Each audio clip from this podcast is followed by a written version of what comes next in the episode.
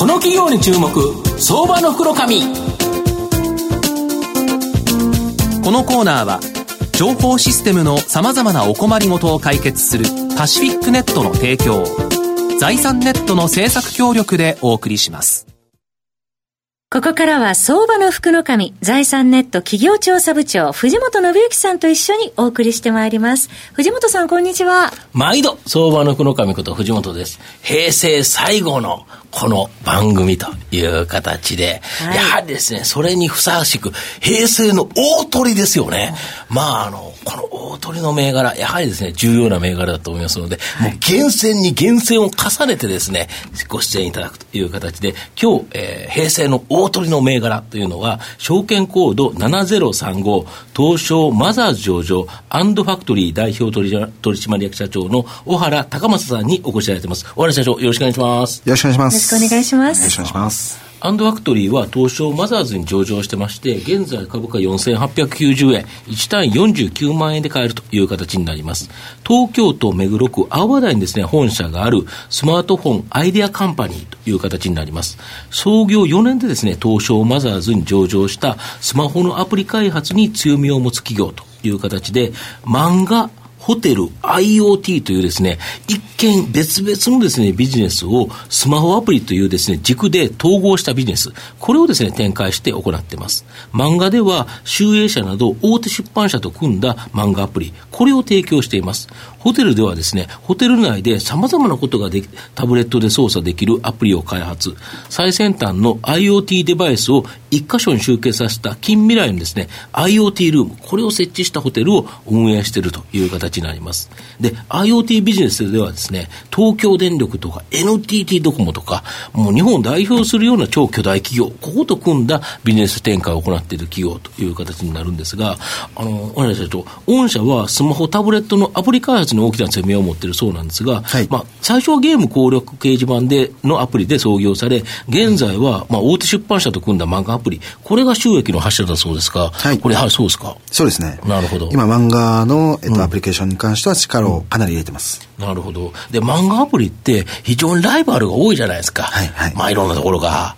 で、ただ、御社のアプリの強みって何ですか？と我々のアプリケーションの特徴としては、大手出版社とワンオンワンの関係で、はい、あのアプリケーションを作らせていただいているので、はい、その出版社さんの顔となるようなアプリケーションを、当社のこうスマートフォンのアイデアカンパニーとしての、うん、えー、マネタイズだったりとか、使いやすさだったりとかっていうところで再現してというか。なるほど。はい、例えば、だから、集英社さんだったら、集英社さんの漫画だけが読めるという形で、はい、それが読めると。そうですね。だから、例えば、ジャンプとかいくつかそういう雑誌とかあるじゃないですか。それの、まあ、集英社だったらそれ、白選手だったらこれっていう形で、本当に大手出版社、それも一社じゃないですもんね。はい、数多くですよね、数。ありがたいことにあの複数の、うん、えー、大手出版社様と協業させていただいているのが現状ですね。これ逆に言えば、なぜ集英社とか、そういう大手出版社は、御社を選ぶんですか？相手として。我々はスマートフォンアイデアカンパニーではあるので、うんはい、そのアプリケーションの使い方だったりとか、はい、どういうアプリケーションであるべきだみたいなことを創業時からずっと考え抜いてるんですよ。なるほど、なるほど。そこの価値だったりとか、提案力っていうところに関しては一定の評価をいただいてます。うん、なるほど。要は、やはり漫画アプリとして、一番まあ、あの、ユーザーが使いやすくて読みやすい、はい、そういうようなものをきちっと作れてるからこそ、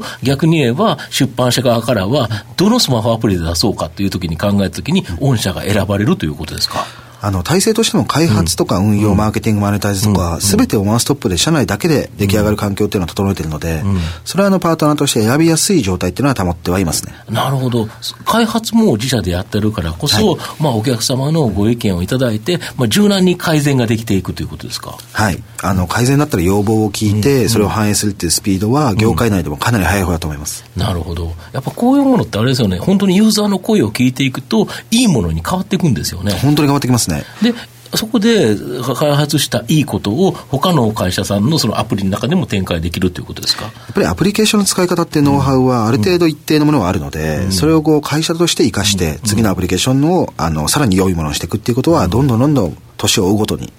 さらに高まってはいってますね、そうすると、今提携してるのはいい出版社さんだって、今後可能性としてはあるっていうことですよね。はい、そうです。そうですよね。はい、そうすると、御社の売上高がまたまた広がっていくということですか？はいなるほど。あと、スマホタブレットを活用したホテル向けのアプリから、ホテル用にですね、なんと土地を購入して、企画建設販売して、まあ、投資家に販売し、それを運営を自宅するなど、単にですね、アプリの開発とか運営にとどまらず、人手の関わるビジネス、これも結構されてるっていうのは、これなんでですか？我々スマートフォンアイデアカンパニーなので、はい、スマートフォンアプリだけの会社ではないんですよ。なるほど。そのアプリケーションの力っていうのは、さらにこう、ビジネスっていうのはどんどん広がっていくと思ってるので、うん、そこでこう、垣根を作らずに、うん、えー、土地の購入、あとは建物の販売とか、うん、そういうところまではビジネスフィールドとして、もう垣根なく我々は見てます。なるほど。やはりこのホテルっていうのは面白いですか？やってやりがいはありますね。なるほど。レガシーな業界ですし、テクノロジーをそこに導入して、えー新しいこうイノベーションを起こしていくっていうチャレンジ、うんうん、それは会社としてもそうですし、うん、あの従業員のやりがいっていうのもすごく感じてはもらってます。なるほど。今までのホテルって、まあ、割と適当な運営というか、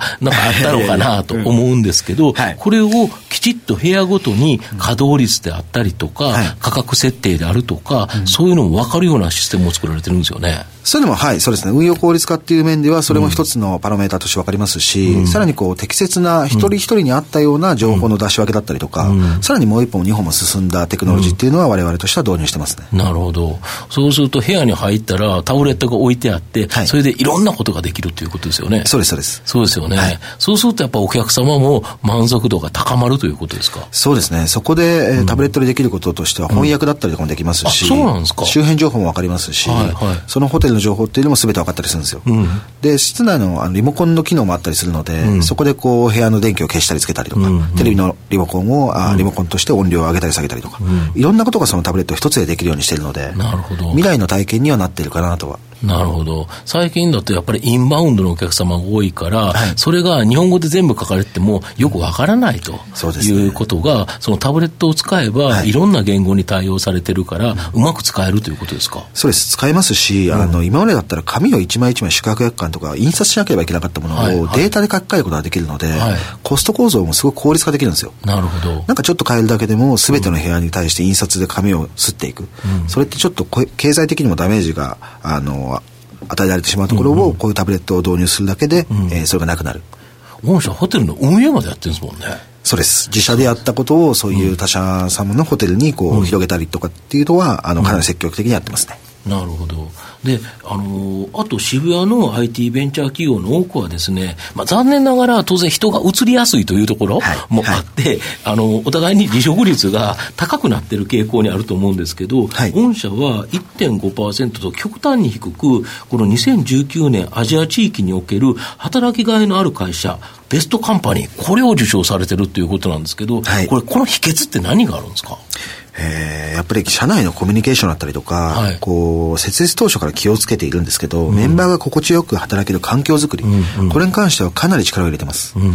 で、あの離職率が1.5%っていうところは、うん、あの企業体としても強いあの、うん、競争力になってますし、うん、これは会社の特徴でもあるので、ここの環境づくりっていうところは、えー、我々経営陣が特に向き合ってやるべきことだなと思ってます。なるほど。そうですよね。社員がバタバタバタバタ変わったら、はい、結局継続したいいビジネスが続かない。で、ね、また新しい人にまた教えなきゃいけないっていう、これ手間とかコストとか、採用コストもかかっちゃいますもんね。はい。あとはその、社内の雰囲気だったりとかももちろんそうなんですけど、やっぱりこう、みんなで一緒に一つのものを作っていく、作り続けていくっていう熱量だったりとか含めて、やっぱりこう、働きやすい環境っていうのは何かにつけて大事なんですよね。そうですよね。そうするとやっぱり従業員が元気だと、企業も元気。だからこそ業績も直近あれですよね。業績を。はい。あの、修正を出させていただいて、情報修正の方を売上高をさせていただきました、うん、なるほど。ここも今後期待できますよね。ありがとうございます。そうですよね。あれはやはり、あの、ホテル部門、これが大きく伸びたっていうのがあれですか？そうですね。あの、中の内容とか要因は多分にあるんですけど、うん、ホテルのところに関しての影響が一番強いかなと思ってますね。うん、ただ今回面白いのが、僕、この売上高を上げたのに、はい、利益に関しては逆に儲かった分、ガツンと今投資をしてるということですよね。そうです。そうですよね。はい、これは来期以降のチャレンジのために、一気にここで攻めてるということですか？そうです。まさしく。我々やっぱりあの、ベンチャー企業であるべきだっていうところの姿勢は忘れてないので、うん、その成長性と収益性の両立っていうのを企業体としても市場に公約を出してるんですよ。うん、なので、こう、その時だけの、えー、収益の最大化ではなくて、うん、2年後、3年後、さらに5年後、10年後も見て、企業の成長のために今ベストなことをやっていこうとは思ってるので。なるほど。小野田さんいかがですか？もう成長っていうお話であの設立4年で上場と、はい、すごいスピードだなと思ったんですけどそのまあ御社がこう目指すところとか、その、はいお客様といいますか、世の中にこうどういう価値をお届けになりたいのかっていうのをちょっと教えていただければと思うんですけど。やっぱり我々スマートフォンアイデアカンパニーっていうのを標榜しているので、そのテクノロジーを使って人々の生活でアンドを届ける、それがアンドファクトリーだっていうところを公言してるんですよ。うん、なんで人々の生活に対して何かプラスになることをどんどん我々のサービスで届けていきたいっていうところが会社体としては思いがあります。なるほど。なるほど。ありがとうございます。まあ、最後ちょっとまとめさせていただきますと、えー、通常ですね、スマホアプリの開発企業というのは、もうアプリ提供のみというのが多いと思うんですけど、アンドファクトリーは漫画のですね、電子化、ホテル運営の受託、コンテンツの作成提供などですね、実際は人手がですね、関わる業務、これも行うことにより、利益率が高いのに、まあ、参入障壁が高く、他社への乗り換えが困難なサービス、これをですね、提供していると。まあ、創業4年でですね、東証マザーズに新規公開するなど、本当に急成長してきたんですけど、今後もですね、僕引き続き高成長を期待できるんではないかなと。やはり平成最後の大鳥をですね、締めくくる銘柄ではないかなと思います。今日は証券コード7035東証マザーズ上場アンドファクトリー代表取締役社長の小原高正さんにお越しいただきました。小原さんどうもありがとうございました。ありがとうございました。藤本さん今日もありがとうございました。IT の活用と働き方改革導入は企業の生命線。東証2部証券コード3021パシフィックネットは IT 機器の調達、運用保守、通信、クラウド活用まで情報システム部門のお困りごとをまるっと解決し、企業の IT 戦略を支援する信頼のパートナーです。取引実績1万社を超えるスペシャリスト集団、東証2部証券コード3021パシフィックネットにご注目ください。この企業に注目相場の福の神このコーナーは情報システムのさまざまなお困りごとを解決するパシフィックネットの提供を財産ネットの政策協力でお送りしました。